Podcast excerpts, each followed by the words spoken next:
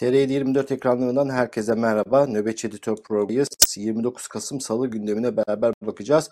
Bugün e, rutin siyaset gündemleri varken önemli bir ziyaret e, gündeme bomba gibi düştü.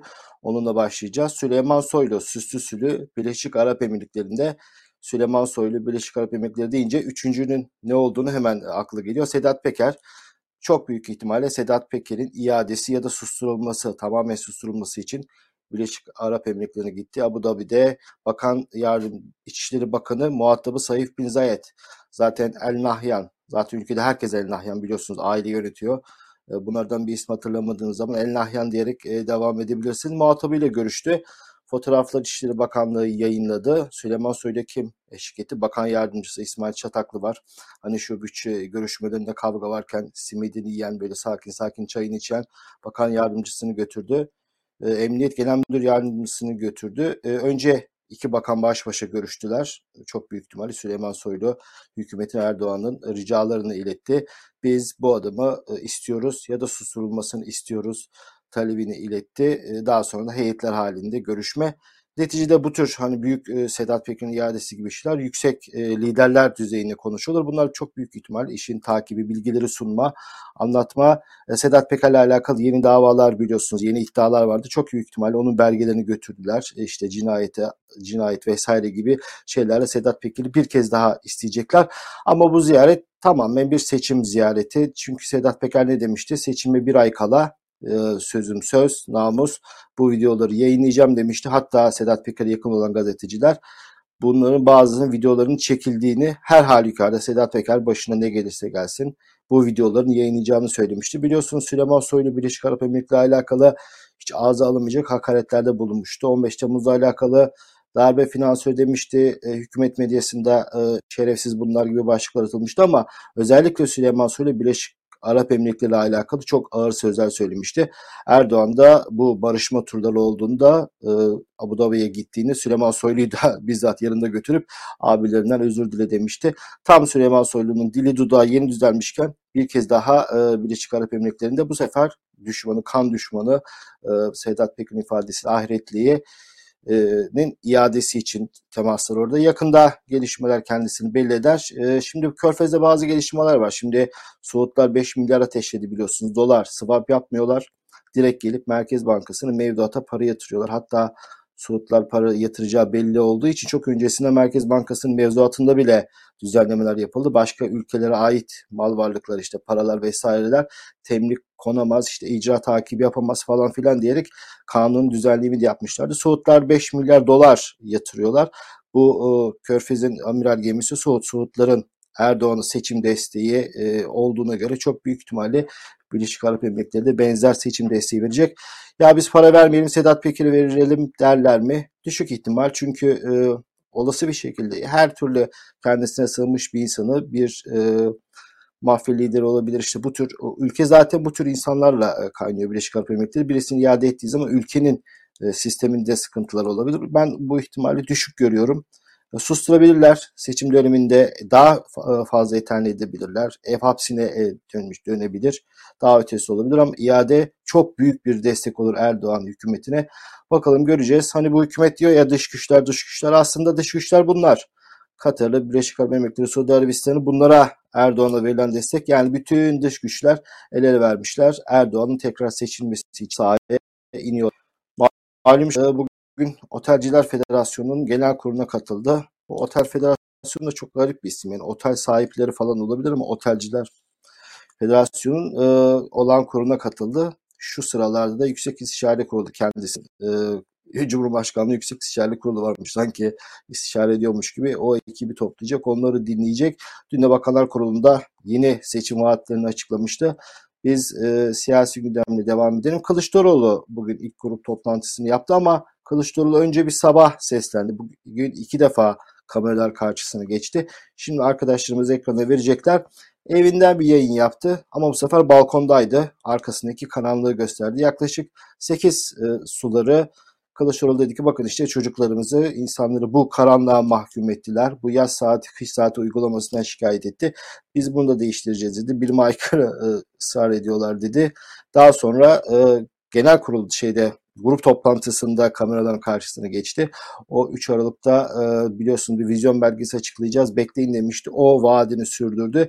Milletvekillerine de herkes gelsin halktan neden o isteyeceğimizi açıklayacağız dedi.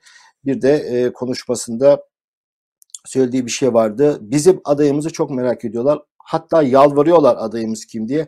Bakın başka neler söylemiş. Bu saraylılar farklı bir şey bilmedikleri için sabah, öğle, akşam adayınızı açıklayın, adayınızı açıklayın diye bağırırlar. Aslında ne kadar zavallı bir duruma düştüklerini bütün toplum bir şekliyle görüyor. Değerli arkadaşlarım, o kadar ki bazı köşe yazarları 200'ün üstünde yazı yazdı. 200'ün üstünde. Adayınız kim diye. 200'ün üzerinde. Yalvarıyorlar açıklayın aday, adayınızı. Zavallı durumdalar bunlar. Gerçekten acınacak durumdalar bunlar. Bakın değerli arkadaşlarım. Geçenlerde Erdoğan çıktı ve bir vizyon konuşması yaptı ya da bir vizyon açıkladı diyelim. İki buçuk saat tek başına kürsüdeydi. İki buçuk saat. Başka kimse yoktu. Çünkü başka bir kişi asla istemez. Her şeyi ben bilirim ve her şeyi ben yaparım der. Tek kişi. Devleti tek kişiye teslim ettiğinizde vizyonu da tek bir kişi oturur açıklar. Kimse de itiraz edemez ona. Bizim dışımızda. Biz yeri geldiğinde doğruları söyleriz. Doğruyu her zaman söylemek Cumhuriyet Halk Partilerin temel görevidir. Biz böyle bir anlayışla yarının Türkiye'sini zaten inşa edemeyiz. Bir kişiye devlet teslim edildiğinde yarının Türkiye'sini inşa edemezsiniz. Kendi geleceğinizi inşa edersiniz. Sevgili yol arkadaşlarım, Cumhuriyet Halk Partisi sadece bir adaya oy istemeyecek. Cumhuriyet Halk Partisi dar bir anlayışla, dar bir siyasal anlayışla da oy istemeyecek. Cumhuriyet Halk Partisi bir zümrenin çıkarı için de oy istemeyecek. Evet Kılıçdaroğlu adayımızı çok merak ediyorlar dedi. Evet sarayda çok büyük bir e, merak var. E, bir an önce ona göre önlemler alınsın. Saray Kılıçdaroğlu'nu istiyor. Ekrem İmamoğlu olmasın diye önüne bazı hukuki e, zorluklar getirecek. Mansur Yavaş da Kerlan yani Kılıç, esas tercihi Kılıçdaroğlu. Çünkü onu çok daha kolay e, halledebileceğini düşünüyor. Mansur Yavaş olursa da çok üzülmez. Ama İmamoğlu onu istemiyor. Onunla alakalı da böyle biliyorsunuz hukuki süreç e, işte YSK üyelerine hakaret ettiği gerekçesiyle bir siyasi yasak getirilme durumu söz konusu. İmamoğlu da Canan Kaftancıoğlu ile o da siyasi yasaklı. Şu an polemikleriyle gündemde. Kaftancıoğlu da bugün e, bir kahvehane ziyaretindeydi. Ama havuz medyası aralarındaki tartışmayı sürdürecek gibi görünüyor. Bahçeli'ye geçelim. Bahçeli e, Suriye yapılacak operasyona tam destek verdi. Askerlikten anlamayan uzmanların, yanaşık düzen bile bilmeyen insanların askeri konularda konuşmasına kızdı, bağırdı, çağırdı. Dün e, altılı masa biliyorsunuz bir anayasa değişikliği paketi açıklamıştı. Dünkü programda uzun uzun adı bir uzarsal maddeleri size anlatmıştı. Bir madde var ki Bahçeli en çok ona bozulmuş. E, Altılı Masa'nın önerisinde Cumhurbaşkanı 7 yıllığına halk tarafından bir kere seçilsin vardı. Bu Bahçeli'yi çok kızdırmış. 7 yıllık bir seçim yapılacakmış. Bir defa görev yapacakmış. Biz bir görevi Cumhurbaşkanlığı hükümet sistemi olarak tamamladık. İkincisine 23'ünde hazırlanıyoruz. Şimdi soruyorum. Cumhur İttifakı milletin ittifakı ise 2 yetmez 3 olsun dersek ne yapacaksınız? Cumhurbaşkanlığı hükümet sistemi beşer yıllık üç dönem olsa da yeni yüzyılın 25 yılını tamamen lider ülkeye doğru hızla götürsek. Cumhurbaşkanlığı hükümet sistemi Türkiye'nin arayıp bulduğu şifadır. Lider ülke Türkiye'nin süper güç Türkiye'nin ilahi kelimatullah Kızıl Elma ülküsünün ön sözüdür, ön yüzüdür. Taşıyıcı kolonudur. Devlet ve millet dayanışmasının kırılmaz ve yıkılmaz kuvvetidir. Şimdi başta diyor ki 3 dönem olsun 5 beşer yıl yapsın. Yani buna ne var? Hani bunu da önerebilirsin de milletvekilleri öyle bir ayağa kalkıp böyle çılgınca Kuzey Kore var alkışladılar ki Bahçeli de gaza geldi. O da böyle bir tepki beklemiyordu. O da işte gördüğünüz gibi e, heyecanlandı. Alt tarafı Cumhurbaşkanlığı süresiyle ilgili konuşuyorsun. E, şimdi bazıları söylüyor. Diyor ki ya bu Bahçeli dinlemek istemiyoruz bir kere. E, öyle bir şey yok. Hepimiz dinleyeceğiz. Neticede hükümetin ortağı e, bir defa her söylediği mutlaka bir şekilde ya hükümetin mesaj oluyor. İşte geçen hafta Markez Zincirler'de de işte FETÖ vesaire saçma bağlantı söyledi ama dün Bakanlar Kurulu toplantısında Erdoğan dedi ki Markez Zincirler para cezasından anlamadılar. Onlara başka şeyler yapacağız. Yani e, sopayı değdireceğiz. Belki gözaltına alacaklar. Belki Markez Zincirlerinde çok daha büyük e, cezalar kesecekler e, söylediklerinin dokunduğu yerler var. O yüzden e, hükümet ortağı olduğu için, hükümetin kirli ortağı olduğu için, kadrolar en fazla katkı sağladığı için Bahçeli'nin söyledikleri önemli.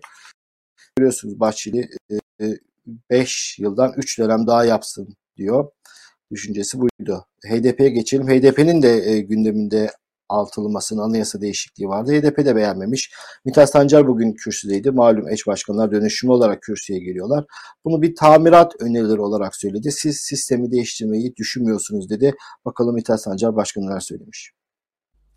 Altılı Masa dün bir anayasa değişikliği taslağı önerisi sundu. Cumhurbaşkanlığı hükümet sistemini lağvetme, parlamenter sistemi tekrar yürürlüğe koymaya odaklanmış bir öneri bu. İçinde elbette olumlu pek çok madde var.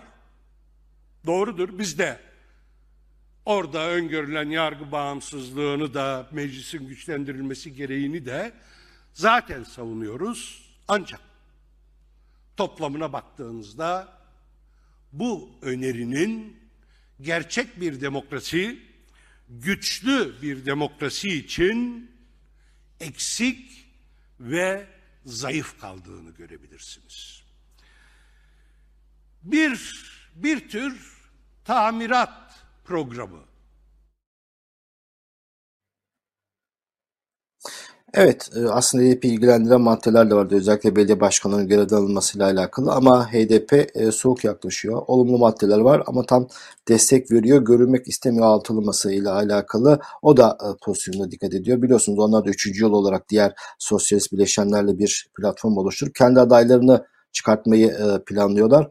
HDP'nin adayını çıkartıp çıkartmaması önemli. Çünkü altılı masayın altılı masanın belki de açıklayıcı adaya göre karar verecekler. Orası da çok karışık biliyorsun. Erdoğan orasıyla alakalı Öcalan üzerinden operasyon yapıyor. Selahattin Demirtaş'ın anketlerde çok daha Kürt seçmen üzerinde HDP'nin seçmen üzerinde daha etkili olmasından dolayı Selahattin Demirtaş'a e, oynamalar var.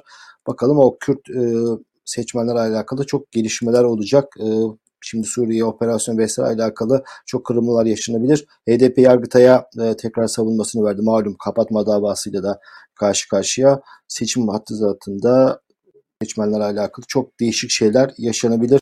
Değerli izleyiciler Suriye demişken devlet başkanı Esad e, Erdoğan'la ilgili görüşmeyle ilgili konuştu. Lafa değil icraata bakarız dedi. yani ne hallere düşürdü bizi. E, Esad bile Erdoğan'a e, bırak icraat gösteriyor. Ne icraat gösteriyor? Suriye'nin talepleri neler? Suriye bir kere Türkiye'nin tamamen çekilmesini istiyor. İki, Türkiye'nin finanse ettiği, beslediğini iddia ettiği orada cihatçı gruplar var işte. DH olsun, diğer eski El-Kaide uzantıları olsun. Onları da al götür diyor. Yani aslında Türkiye'nin Suriye ile barışması, yumuşaması o kadar kolay değil. E, görüşmeler olabilir ama Suriye'nin istediği nokta, istediği işler var. Türkiye'nin istediği şeyler var. Özellikle mültecilerle alakalı mültecilerin birçoğunun geri dönmesini istiyor. Çünkü e, seçim anketlerine bakıldığında Suriyeliler ciddi bir sorun iktidar için. E, toplumda çok büyük bir sıkıntı var. Çünkü sayı çok fazla entegrasyon becerilemedi e, işte doğal olarak e, işte kontrol edildiğimiz zaman suç e, karışan gruplar var, kötü muameleler var. Çok karışık bir mesele. Mülteciler Türkiye'de büyük bir sorun. Çünkü çok başarısız bir mülteci politikası vardı. Hiçbir ülke bu kadar mülteciyi bu kadar kısa sürede sınırlarından içeriye sokmaz. Sınırlar delik deşik. Sadece Suriyeliler değil bütün mülteciler için söylüyorum. Türkiye'nin de talepleri var mültecilerin geri gitmesiyle alakalı. Esed'in de somut adım atılmasını istiyor. Türkiye'nin tamamen bölgeden çekilmesini istiyor. Bir de Türkiye işte e, Kürt gruplarla Esed de aslında çok anlaşılmıyor ama bir barış var Rusya girmesiyle biraz e, imzalanmış bir mutabakat vardı. Ama e, Türkiye'nin girip orada sağ mıntıka temizliği yapmasa zaman zaman e, Suriyelilerin de istediği, Rusların da e, istediği bir şey Türkiye'ye mıntıka temizliği yaptırıyorlar Mehmetçi'ye. Evet Esed ne demiş? E, samimi mi, siyasi manevra mı karar vermek mümkün değil. Daha önce de 2019 yılında Erdoğan'la görüşme yine gündeme geldiğinde Erdoğan epey e, olumsuz şeyler söyledikten sonra Suriye'nin çıkarları için herkese görüşün demişti. Yani Erdoğan'ın siyasette küslük olmaz tarzı şeyleri söylemişti ama Suriye ile yumuşama mesafe almak diğer ülkelerden Birleşik Arap Emirlikleri'nden Mısır'dan daha zor. Ama Erdoğan'ın seçim öncesi e, seçmenlere ya herhalde bu Esed'le görüşecek e, mültecileri geri gönderecek yaparsa bu yapar tarzı bir e, görüntü vermek istiyor. Bununla alakalı gelişmeleri görebiliriz. Esed'in dediği gibi zaten Hakan Fidan muhataplarıyla istihbarat düzeyinde görüşmeler devam ediyor. Seçim seçim diyoruz. Seçim tarihiyle alakalı e, bugün Mustafa Şen AKP Genel Başkan Yardımcısı eski anketçi genel müdürüydü. E, daha sonra AKP'de e, görev verdiler. Genel Başkan Yardımcısı oldu. O anket şirketleriyle alakalı düşünün e, nasıl bir şey olduğunu bunların. Şöyle söylüyor diyor ki hacı haç mevsimi. Haziran'da haç mevsimi var. Doğal olarak AKP'nin çok daha büyük potansiyel gördüğü oy gruplarında hacı gidecek olanlar var. Her oy çok değerli izleyiciler. Hacca kaç kişi gidiyor bilmiyorum herhalde çok çok büyük rakamlar değil ama her oy çok değerli olduğu için e, haç mevsimi olduğu için öne çekilebilir diyor. Eğer ikinci tura kalırsa e, bayram olacak diyor. O yüzden çok büyük ihtimalle bu seçim tarihini değiştirecekler, öne alacaklar. E, Erdoğan tekrar seçilip seçilmemesiyle alakalı tartışmayı düşünüyor mudur? Çok ihtimal vermiyorum. Hani öyle bir düşüncesi varsa bile çok düşük bir ihtimaldir ama bu dediğimiz pratik sebeplerden dolayı çok büyük ihtimalle seçimi erken alacaklar. Ali Babacan hatırlayın. Ali Babacan ne demişti? Bizim aldığımız kulisler ki neticede AKP'den ayrılmış bir grup çok büyük ihtimalle arkadaşları vardır. Daha iyi kulis almak noktasında Ali Babacan'a da e, bu noktada daha itimat edebilir sözlerinden Mart ayıyla alakalı biz hazırlıklarımıza başladık. Aldığımız kulis Mart ayında. Babacan bunu neden söylüyor? Yılbaşında işte asgari ücret olsun memur işçi zamlarıyla bir olumlu birkaç ay sürecek olumlu bir ortam oluşturacaklar ekonomiyle alakalı. Tam bu iklimde seçime gidelim diyecekler. O yüzden Mart'ta seçim e, bekliyoruz demişti Ali Babacan. Bakalım yakında belli olur. Çünkü e, belli bir takvim var. O yüzden e, çok da gecikti, geciktemezler. Açıklamaları lazım. Yılbaşından sonra belli olur. Dağıtılmasının adayı Kılıçdaroğlu diyor yalvarıyorlar. Bakalım Kılıçdaroğlu'nun da e, birazcık da o altılmasının hareket etmesi lazım o son dakika açıklanınca her şeyde o kadar tık tık ilerlemiyor. Kötü, e, geçmişte çok kötü tecrübeli örnekleri var. Ona da dikkat almaları lazım. Bu sahte doktor meselesine geçelim. Biliyorsunuz e, çok hoş bir hikaye aslında. Bir Ayşe Özkraz diye genç bir kız Çerkezköy Devlet Hastanesi'nde e, ailesine ben tıpı kazandım. Çapa tıp gibi zor görülen bir yere çok yüksek puanla giriliyor.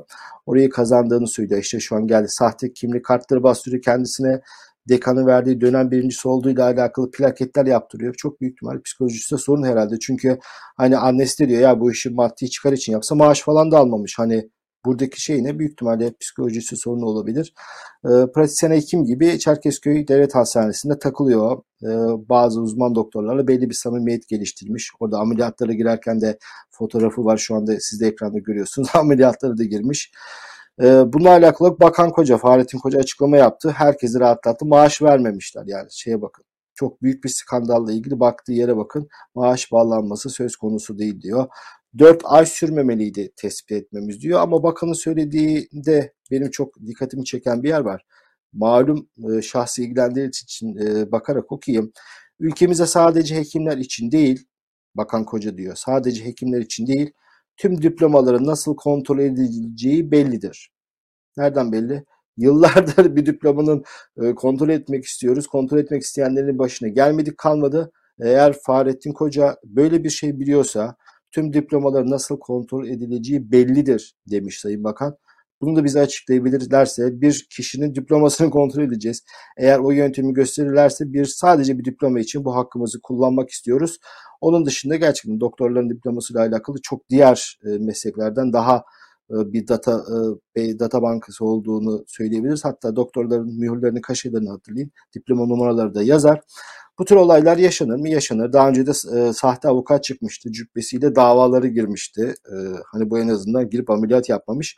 E, çok komik bir şey de artık trajikomik mi? Mesela artık o kadar rayından çıktı. Gülelim mi ağlayalım mı belli değil. Ayşe Özkral sorgusunda Sahte doktorluk yapan başka bir arkadaşım daha söyledi. Onu da tutuk, e, gözaltına aldılar. Adli kontrolü serbest bıraktılar. O da beyin cerrahiymiş değerli izleyiciler. Yani ya bari daha makul bir şey seç. Yani beyin cerrahı nedir ya? Hani sahte doktorluk yaparken bile hedefi küçük kesmiyorlar. Zaten sahte doktorluk yapıp gözünüzü karartmışsınız. Bari daha makul doktorlukları, uzmanlıkları seçin diyesi geliyor insanın. Bakan Koca 4 aylık zarf biraz fazla olmuş dedi. Sahte doktorla alakalı. Ee, böyle meslekler çok çıkıyor biliyorsunuz. Ee, sahte avukatı söyledim. Birçok e, mesleğin sahtesi var. Ee, bu doktorlarla alakalı da şunu söylemeden geçmemek lazım. Biliyorsunuz 2-3 gün önce KHK'lı bir doktor gözaltına alınmıştı.